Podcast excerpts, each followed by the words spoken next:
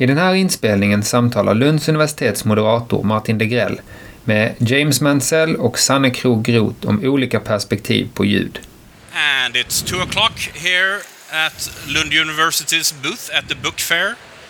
My name is Martin Degrell. I am here with Sanne Krogh Groth and uh, James G. Mansell. We are here to talk about this book, Negotiating Noise Across Places, Spaces and Disciplines. And Sanne is uh, an associate professor in musicology and office director of the uh, Sound Environment Center at Lund University. And James is associate produce, uh, professor, sorry, uh, in the Department of Cultural, Media and Visual Studies at the University of Nottingham. And we're going to talk about this book. It's an anthology about really what surrounds us right now, which is noise, right? Um, noise in everyday life and environments. Could you tell me a little bit about the origins of, of this book? Well, actually, yes. If we listen to the place we are in right now, this is this could be the origin of the book. This is a highly complex uh, soundscape we have around us. It invites for different kinds of research, both within, of course, acoustics, electroacoustics, uh, physical listenings, and cultural things. There are power structures here going on. Who is fighting for the old space? And as you can hear, there are so many disciplines active uh, within this um, sound setting. So, and that was the original idea. Yeah, so it's quite appropriate that we're here right now. Yeah. Uh, what could you tell us about the negotiating noise project? Yeah, so the starting point was to try and bring together the different kinds of disciplines that are involved in managing or creating or trying to make sense of what noise is. And I think actually our two positions as scholars tells you something quite interesting about that. So Sanne is involved in researching artists who use noise in their music or their music is noise. And I research people who try and suppress and reduce noise in urban environments and other places. And so there are all these different kinds of disciplines. There are architects, there are musicians, there are philosophers, there are psychologists. And so we thought, let's bring those people together because often they don't talk to each other. We had observed that actually even the two of us would tend not to have a conversation across our quite connected disciplines. And so we wanted to bring all of those different positions, disciplines, and practices together and give them a place in the book. So each different kind of author would have a chapter. But then we wanted to try and fuse those people together and make them negotiate by asking them to create manifestos for their future work. So we would put an architect together with a philosopher, together with a, a, doctor, and ask them to come up with a joint manifesto for what research might be if they each, in combination, had to do something together in the future. So we really wanted to bring those disciplines together to see what would happen if they uh, had an interface and could talk to each other for the first time. Right. So you mentioned that noise sort of means different things depending on what kind of discipline you're in. Could you give us any examples of that? Like, how have you um, come across that sort of meeting of the minds, if you will, when it comes to this book and the project? Well, uh, for example, in the Sound Environment Center that I represent now, and who also published the book, uh, there has previously been a lot of focus on silence, as and that noise was a very bad thing for you, and silence was absolutely the best thing for everyone. And I think people traveling to Scandinavia see that maybe a bit not very problematic, but maybe very special that we treat silence the way we do. So with the book and the project, we wanted to swap it around a bit and say, okay, what if we actually just interrogate noise instead of just leaving it out and try to embrace uh, the noise?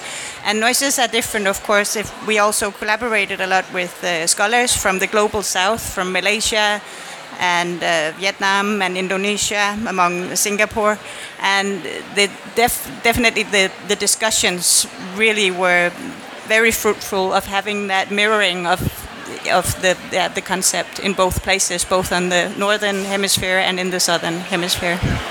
Right. So you write well, a number of the authors in this book write about the sort of the complex nature, almost um, sometimes con- contradictory nature of noise, like what is it and how it sort of transforms over context or time.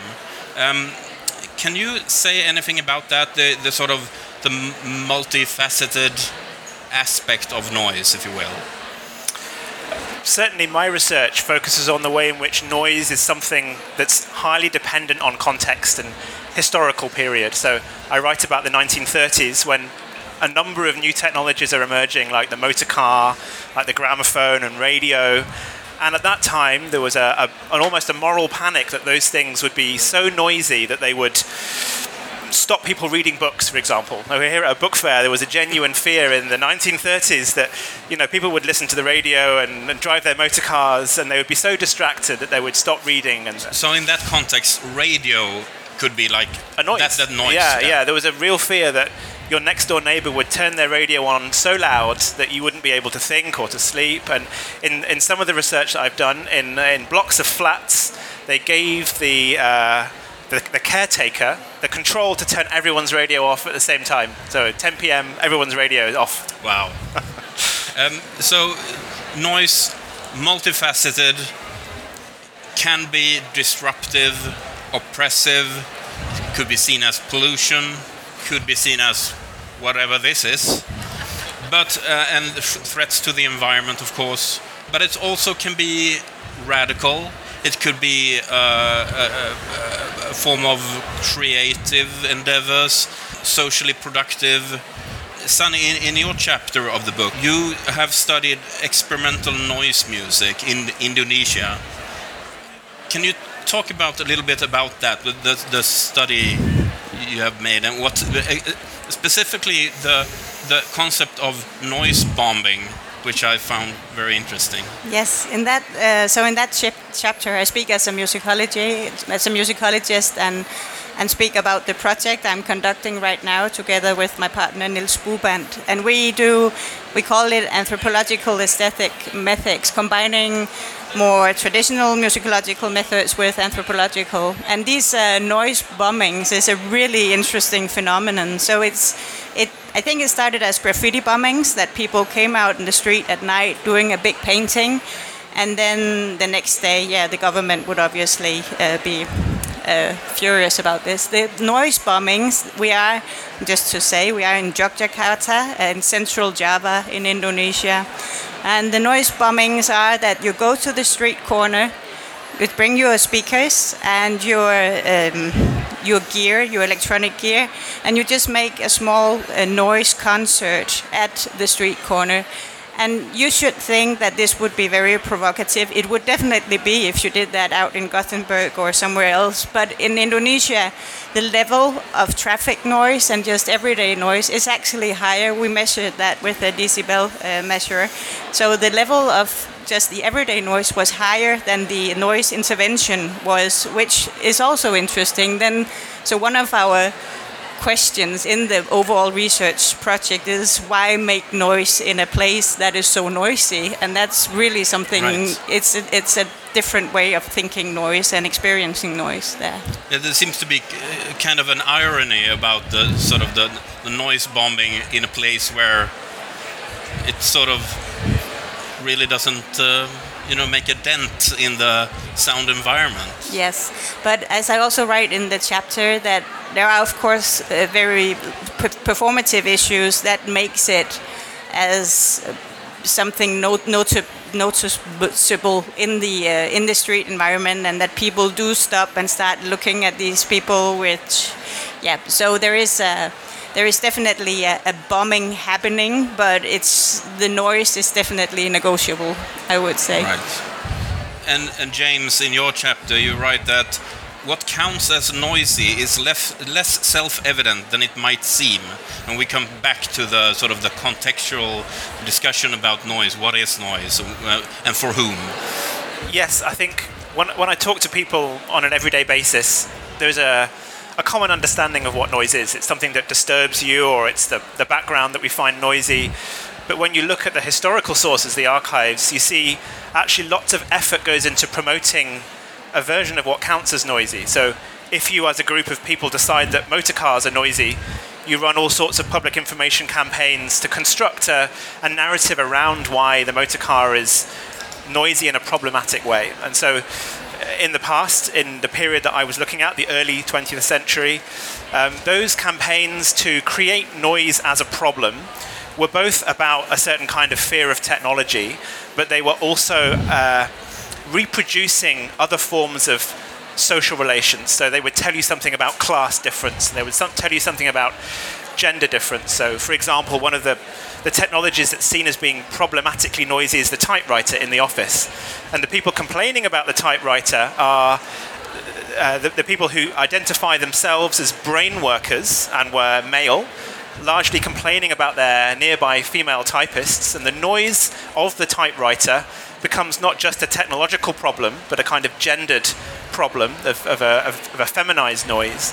And so noise becomes not just something uh, that helps us understand how problems are generated and, and, dealt with by scientists, but also something that tells us about how we live together as, as people in a society, how noise is something that reveals the relations between different classes of people, different genders people. Um, and it's a very rich resource for doing history and you can you can excavate those social relations by trying to understand how noise was produced as a cultural form whether in language or in visualizations you know the typewriter had lightning bolts coming off it to show the kind of physical assault that the the, the typewriter noise was supposedly having on on the brains of the of the of the office workers nearby and so you look, for instance, you look at legislative attempts to sort of control noise in the UK.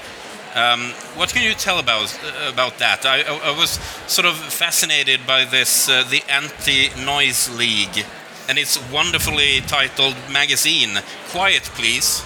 Quiet Please, yes. Uh, we still have an anti-noise league uh, in the UK. It's called the Noise Abatement Society, and it actively works to promote legislation around, uh, for example, the, the time that lorries can deliver to supermarkets, which sounds innocuous, but if you happen to live near a supermarket, you might very well care about when the lorries do their deliveries. And what's interesting about these campaigns is that you look at the present day ones, and it all seems very sensible, and you think, oh, yes, that makes sense lorries delivering early in the morning, that must be very annoying. But if you go back 50 years, the first major piece of legislation was in 1960, and you see a whole different set of class expectations and relations, a whole language around the problem of people that don't appreciate quiet in a way that would be totally unacceptable today. And we might say this is true of lots of things. You know, there are lots of instances where people held beliefs that now are outdated. But actually, what's interesting is that you see that those beliefs about society find an expression through sound in the same way that they do through language, and that uh, by putting together language, text, image, and sound, how we understand what sounds mean, we maybe get a fuller picture of what class relations mean, what gender relations mean. And I think by tracing those those back through history and looking at those moments of, of legislative action, like in 1960, we, we see not just changes in law, but changes in social relations, social expectations, and social norms. Right. There's this idea that sort of comes up in, in the book of a natural state of quietness should we consider that sort of a myth? Is that something we should uh, sort of um, fantasize about? Um, how, how do you interpret that as um, uh, impossible to grasp, kind of impossible to to uh, to meet the, that that natural state of quietness? I think yeah, there is. It's it's a continuum maybe that there is almost quietness, and then there is. Mm, more or less quietness, you could say. But it also depends on who's listening and who is experiencing the quietness. And sometimes, I think I write that in, at the end of my chapter, that in a concert hall, if the pedal from the grand piano is squeaking, that can be extremely noisy whether in here, if Whereas you know, here. yeah, it would have definitely a, a, different meaning. So I think that's one of the points with our book is also really to contextualize the experience of silence, even though we call it negotiating noise. But it's it's not just to say that take out your decibel measure and say, oh, now it's silent, so everything is good. Uh, because we also have another, we have one of the authors, Sandra Lori Petersen. She's an anthropologist and she has been writing about neighborships. And it's really interesting because some of the things that are annoying is one from one of her interviews is that the neighbors are whispering at night and she can hear that and being part of that intimate space you can't really measure that on any instruments but the whole idea of, of um, just being part of the, your neighbors uh, late night whispering you don't want that and that's noisy as well right so you start this project off with the big question what is noise and um, i'm not going to push you to, to answer that in the last seconds we have here. But what's next with this project? Are you are you continuing with uh, your research in various ways? I think both of us are interested in pursuing the question of cultural difference. So, one of the things that I've been very interested in my own research is to try and internationalize the way I'm looking at the culture of noise in Britain and think about the way in which that culture was exported and then resisted in the British Empire in places like Singapore. Some of our authors brought up very interesting histories in which you know that the, the, culture of quietness and expectation of a norm of quietness that made sense in Britain made no sense when it was exported to other places in the world that had different sorts of uh, ways of making sense of sound. And I think this is something that we share as a, as a common interest. And another interest is also uh, the transdisciplinarity that we will keep on stimulating both in our own research but also within the sound environment center. And that's uh, that these the question about noise and sound is just so complex that you can't just take it from one point of view. You have to engage with at least right. at least three different scholars i would say yeah. Uh, the book is called Negotiating Noise Across Places, Spaces and Discipline. Uh, Sanne and James, thank you very much for being here. Thank you so much. Thank you.